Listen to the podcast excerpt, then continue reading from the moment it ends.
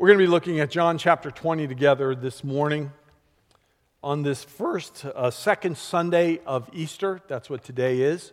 Every Sunday between now and Pentecost, the last Sunday in May, is Easter Sunday, part of the Easter season. And children, yes, you are dismissed. Thanks, John. Thanks for waving me down, saying, go, go, go, go. It's awesome.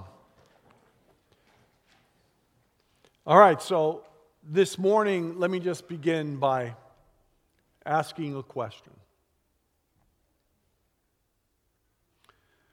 If you're willing to, by a show of hands, anyone here ever have any doubts about God? Okay? Doubts about God. Today, we're going to start a little two part series. And I want to invite everyone, whether online or on site, everyone who has doubts, everyone who is here today doubting, or anyone who has just checked the religious box. I just checked off my church box or anyone who secretly, no one knows, has given up on the faith.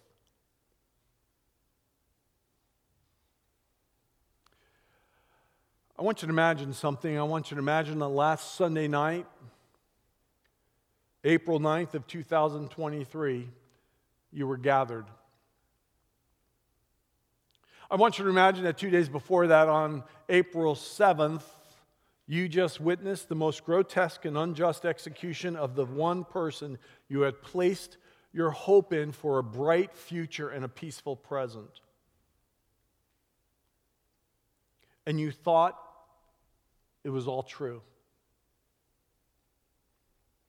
And now you're left confused and unsure and afraid, and you don't know what to believe. You're a believer in God, but you don't know what to believe about this God anymore. And you're not sure whether you can trust Him in the dark places. You're not sure if you can trust Him. It sure feels like He's betrayed trust.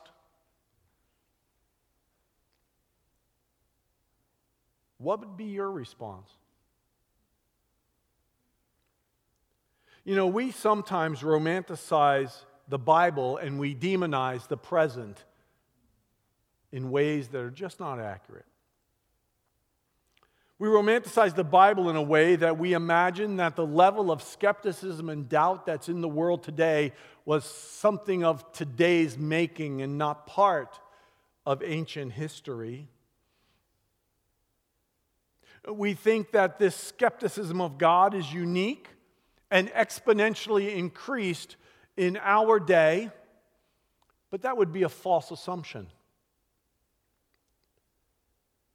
If the words of the gospel teach us anything that we're going to look at today, it teaches us that skeptics and doubters existed from the beginning. Even among some of the disciples who, imagine this, are staring at the resurrected Jesus. They're looking at him. And we read these words in the account of Matthew's gospel. When they saw him, they worshiped him, but some doubted. Wait a minute, time out. They're looking at the resurrected Christ,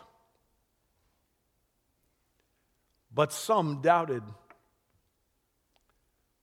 You see, there has always been a doubters club. Always. So enter the most famous of them all, right? Who we're going to talk about today? Thomas. Very good. When you leave here today, the ushers will give you a prize. I have no idea what it is. They'll give you something. John, did you hear that? Give them something. There he is. All right. I don't know what it is. And if you don't get anything, blame the ushers. All right. The word of the Lord to us today is rather unsettling and amazing and bizarre and wonderful, all wrapped up together. This is the gospel of our Lord Jesus Christ in John chapter 20, beginning with verse 19. On the evening of that first day of the week, when the disciples were together with the doors locked for fear of the Jewish leaders, Jesus came and stood among them and said, Peace be with you. Shalom. After he said this, he showed them his hands and side. The disciples were overjoyed when they saw the Lord. Again, Jesus said, Peace be with you. As the Father has sent me, I am sending you. Hear that, church. As the Father has sent Jesus, He is sending us.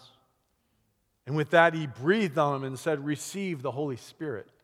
If you forgive anyone their sins, their sins are forgiven. If you do not forgive them, they are not forgiven. Now, Thomas, also known as Didymus, one of the twelve, was not with the disciples when Jesus came. So the other disciples told him, We have seen the Lord. But he said to them, Unless I see the nail marks in his hands and put my finger where the nails were and put my hand into his side, I will not believe.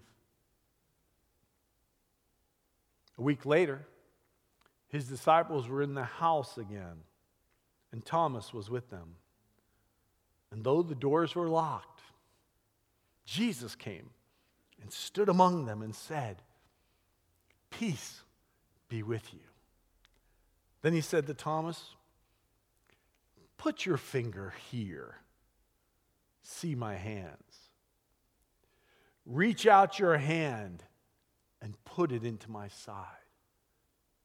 Stop doubting and believe. Thomas said to him, My Lord and my God. But then Jesus told him, Because you have seen me, you have believed. But blessed are all those people sitting in community chapel today who have not seen, yet have believed. Jesus performed many other signs in the presence of his disciples, which are not recorded in this book, but these are written that you may believe that Jesus is the Messiah, the Son of God, and that by believing, by believing, by believing, you may have life. Hear that. You may have Zoe, is the term the fullness of life, what life actually means, by believing in Him. Every person, every one of us here, belongs to the Doubters Club at some point. At some point in my life, in your life, in our lives, we come face to face with doubts. And doubts can bury us.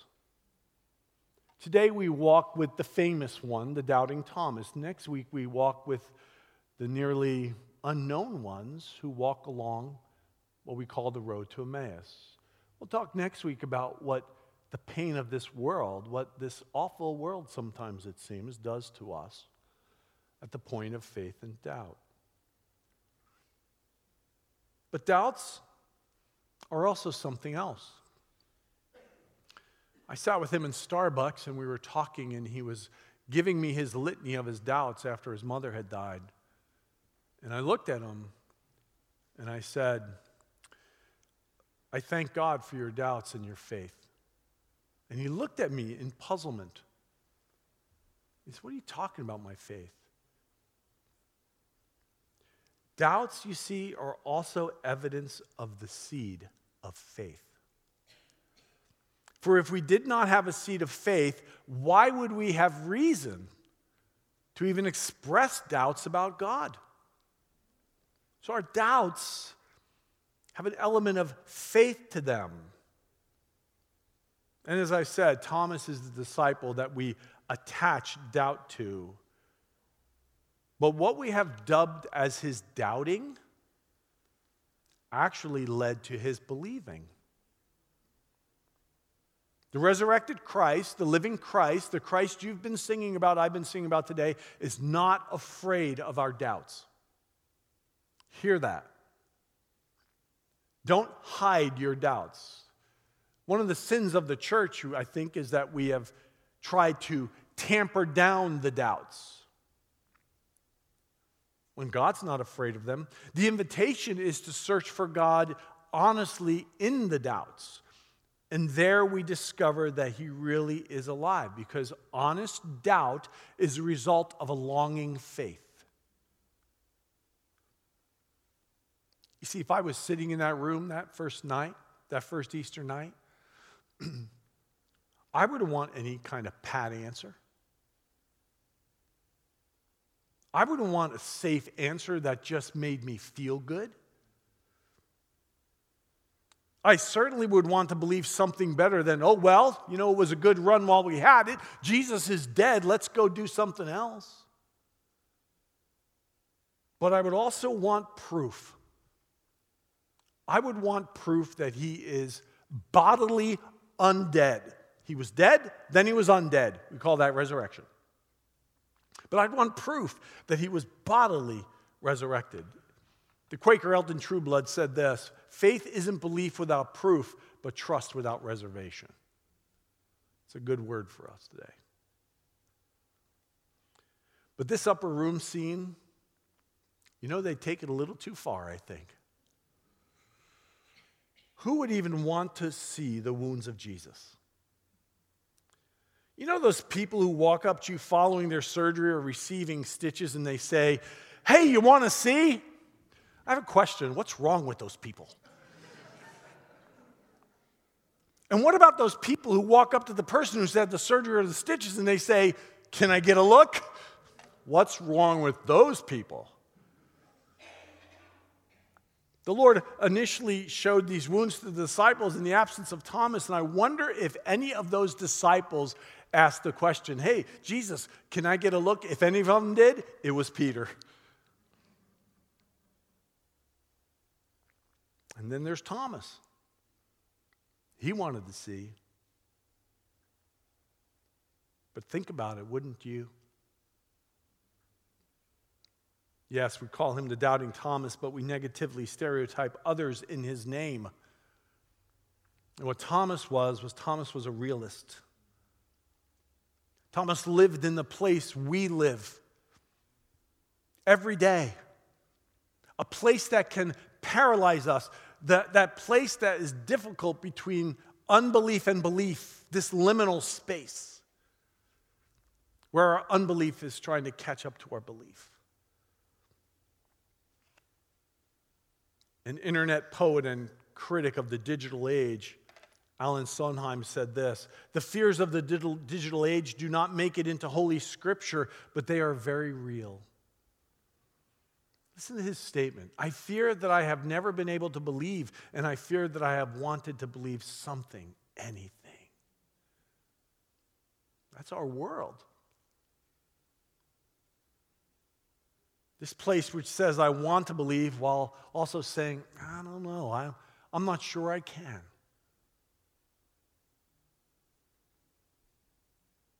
Am I the type of person, are you the type of person who's going to ask, unless I see the nail marks in his hands, unless it all makes sense to me,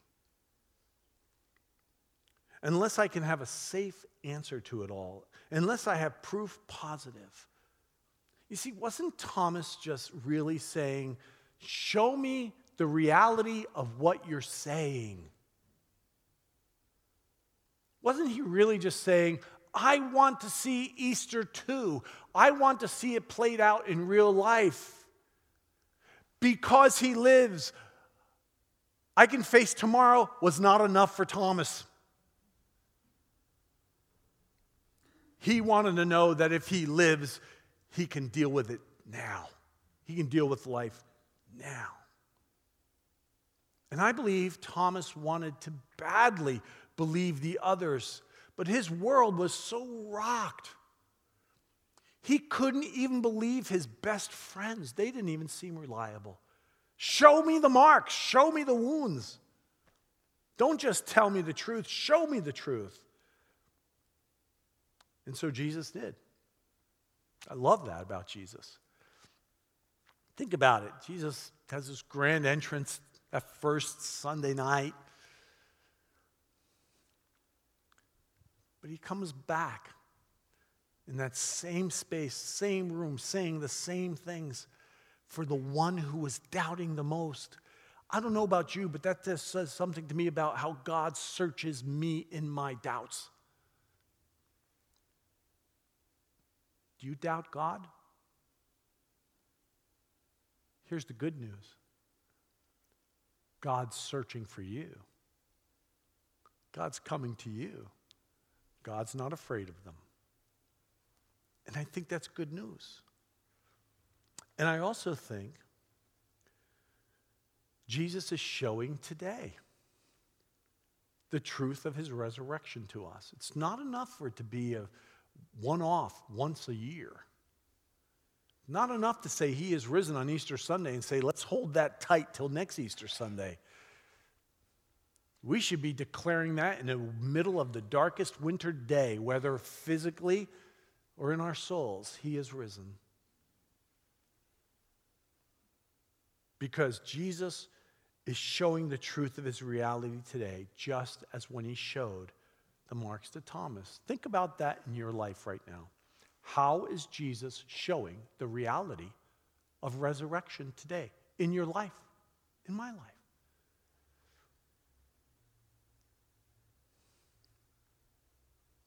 Two years ago on Easter Sunday, my dad died. Last Sunday night, my latest granddaughter was born. And my sister sent a text that said, Easter redemption. You know what I believe? I believe that's a symbol to me of new life. To the one, Jesus shows himself this way. The person says, You know, the life of my friend is changed. I can't explain it, but their attitude and their life and lifestyle has changed since they put their faith in Jesus, as they put it. And Jesus says, Stop doubting and believe. To another, how does my coworker do it? They, they have been treated in such an awful way, and all they can talk about is their need to figure out how to forgive and to love. And Jesus says, Stop doubting and believe. Or maybe it's this way my world of reason and logic is so safe, but the deepest answers elude me. My reason and knowledge betray me. I want to believe, but I'm not just so sure I can. I, I watch in disbelief, though. As a family I know, beyond reason, gives up so much that the world has to offer to follow Jesus. But here's the thing that's bothering me it's the smile on their face in the middle of it. And Jesus says, Stop doubting and believe. You see, Jesus is showing the proof of his resurrection by people like you and me in this world. That's why new creation isn't something we're waiting for. New creation is something we're living in and out and towards. That's why you need to attend that journey group on the book of Revelation that's happening, those seven churches. Not so you can figure out how it's all going to end. Let's figure out how to live in the present, and the end will take care of itself.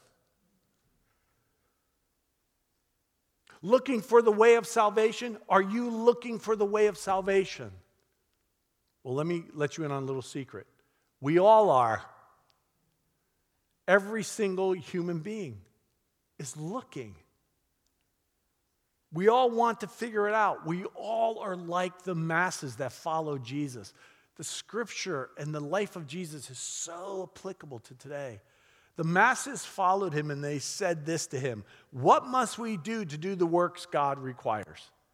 We all want to do that. We want to figure out how we can figure it out, how we can figure it out in our own way, in our own schematic, in our own system, in our own choices, in the way we want it to be. We want to figure out how can I please God and how can I save myself and how can I get into heaven by the skin of my teeth. We all want to figure it out. But now we can know the way because God tells us what to do through the words of his son, Jesus. The work of God is this to believe in the one he has sent. To believe. to believe, we locate it too much in the intellect and in the emotions. We say that's all just what you think, or we say that's all just what you feel, but that's not what it's about.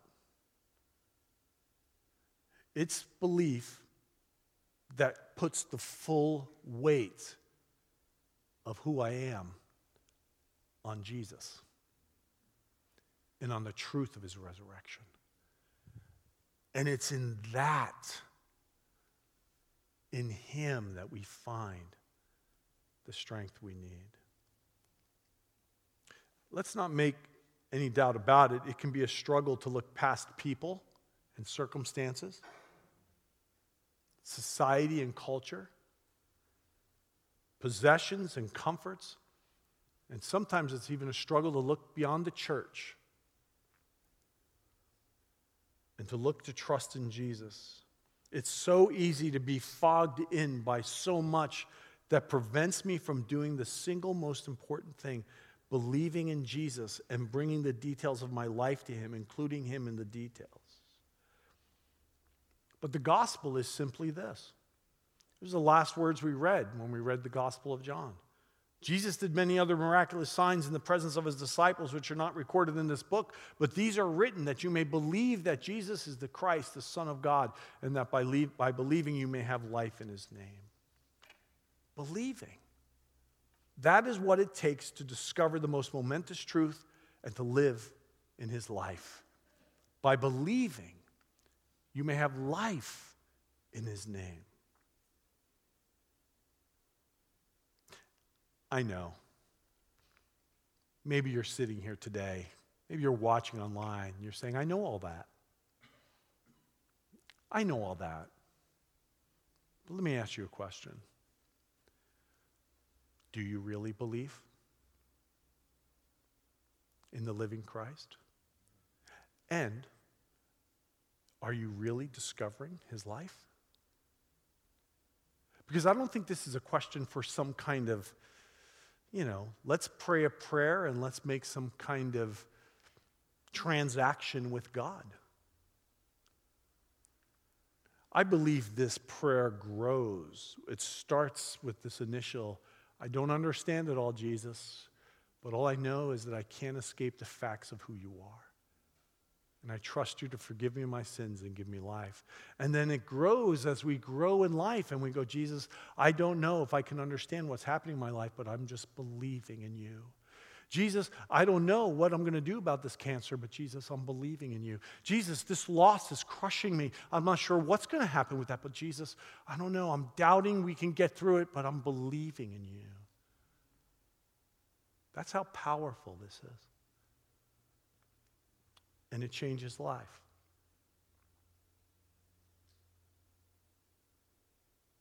I'm glad you're part of the Doubters Club. I'm glad there's some others with me. But let me introduce you to some others through history. We'll just, we'll just say Thomas is the first.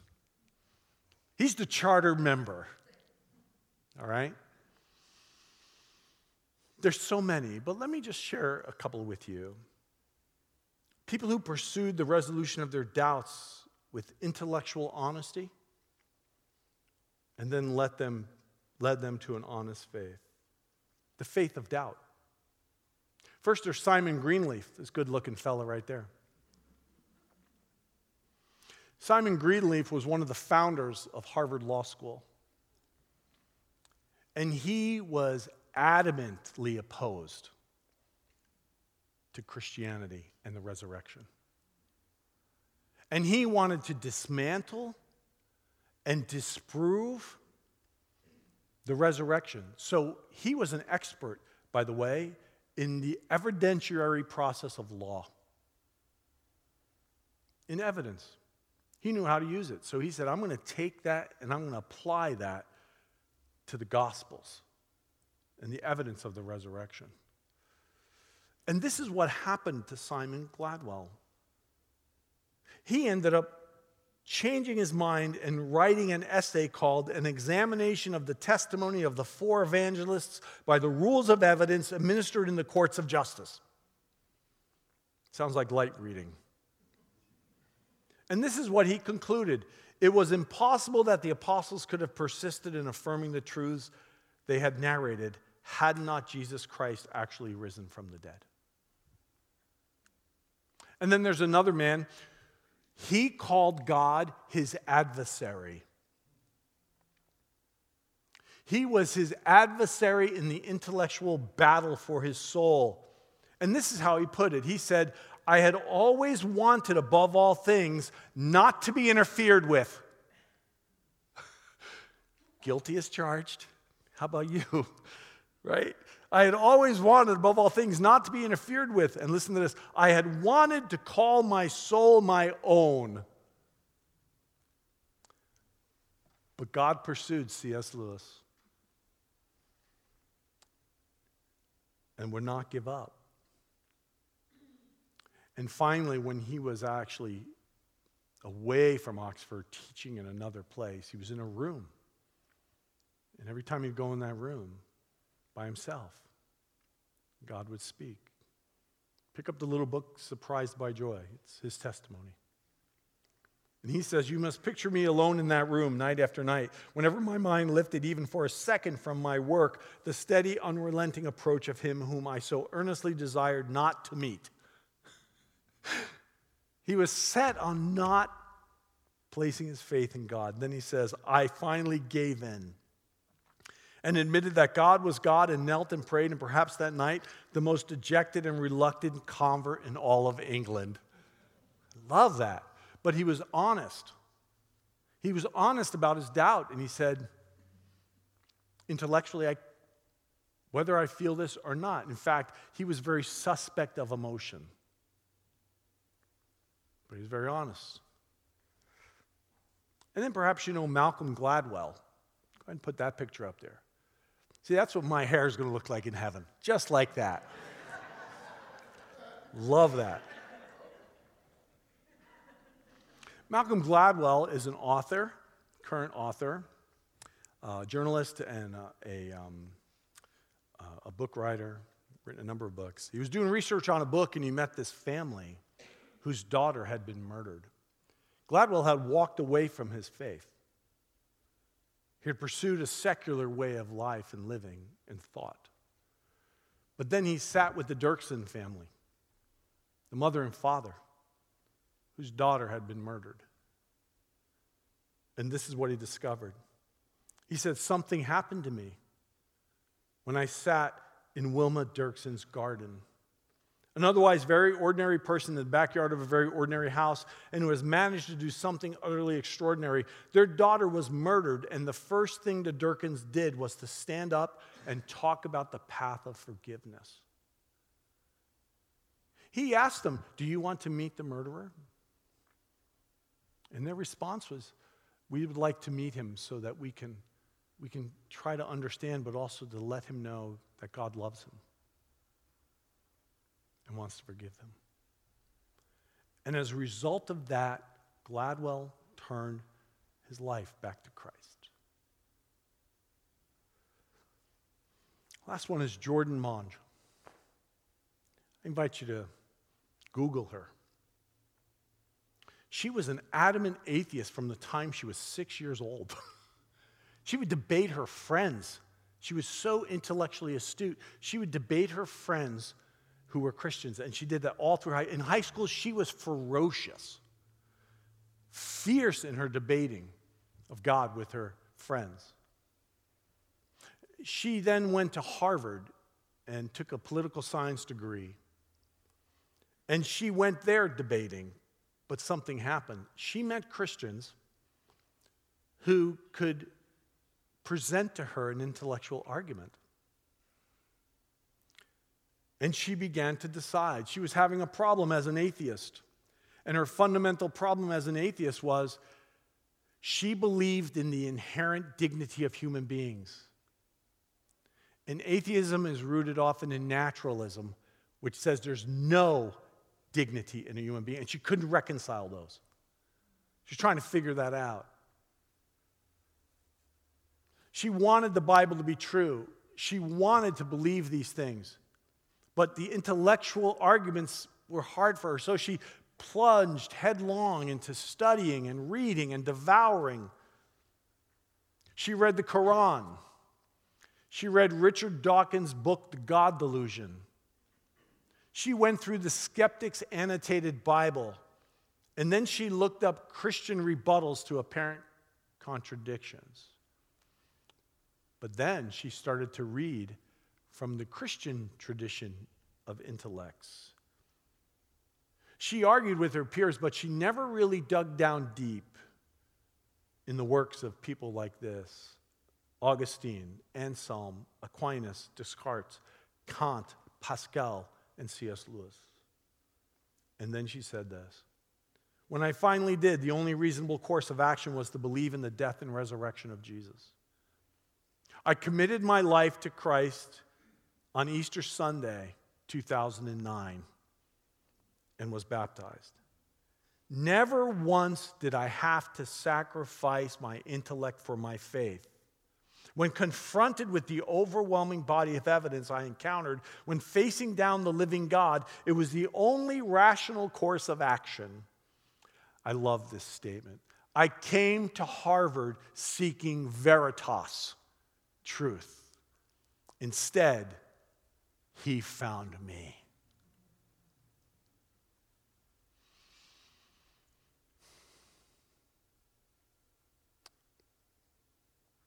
The faith of doubt.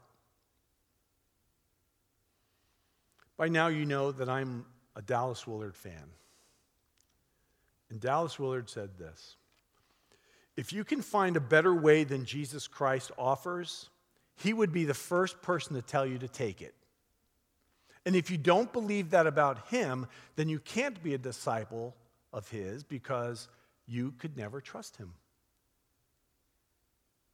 Because he's the way, the truth, and the life. So if there's a better way than Jesus, the first person in line to say to you, you should follow that way will be Jesus. But as Francis Schaeffer said, there's only one reason to be a Christian because it's true. Why does all this matter today? Because believing, believing in the proven realities found in Christ can lead us through the tangible difficulties found in life. Hear that again.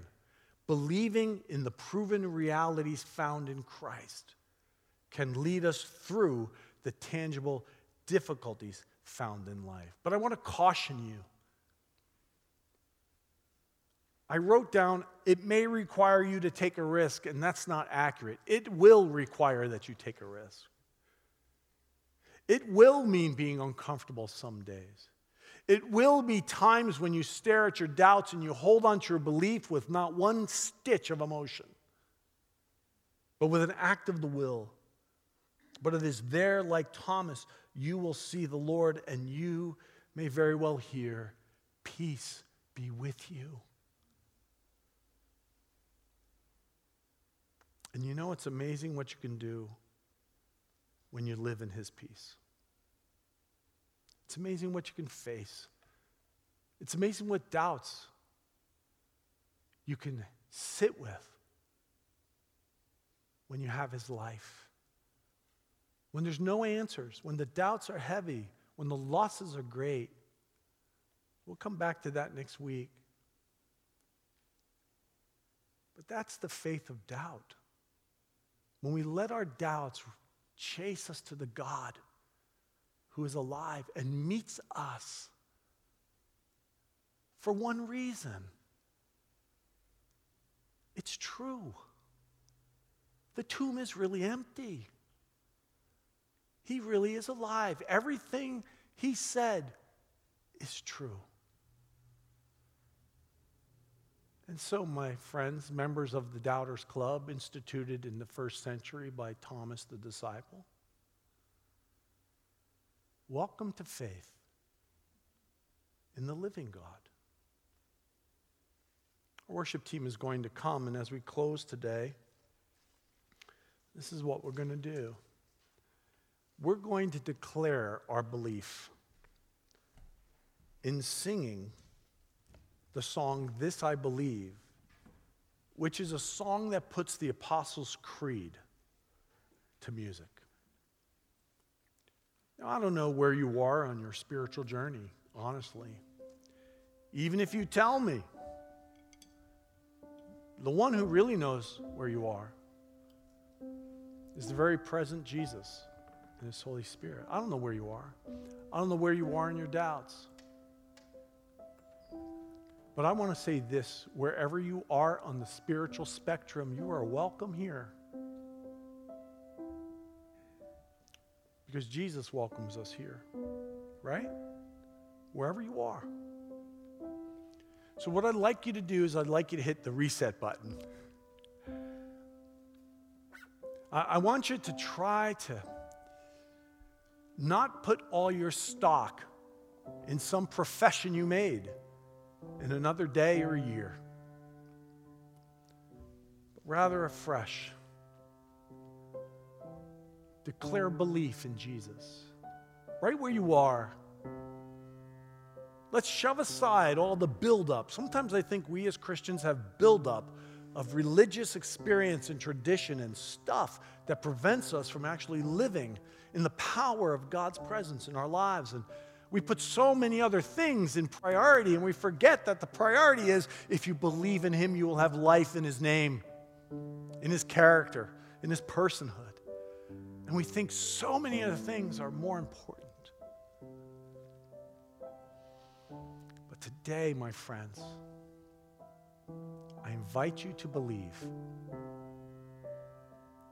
To believe in Jesus afresh. Let's stand together. Let's sing our belief. If for you today, starting afresh means just coming and kneeling, and starting afresh in your belief doesn't mean you're not a Christian, it just means you're resetting the button. Or maybe today's the day for the first time you say, I'm going to believe. And if for you it's helpful to come and kneel, there's nothing magical about this altar, but if it's helpful for you to come and kneel, then just come. No one's going to say anything to you. We're going to invite you just to talk to God. Each one of us, let's just talk to God. Lord, just be with us now as we sing.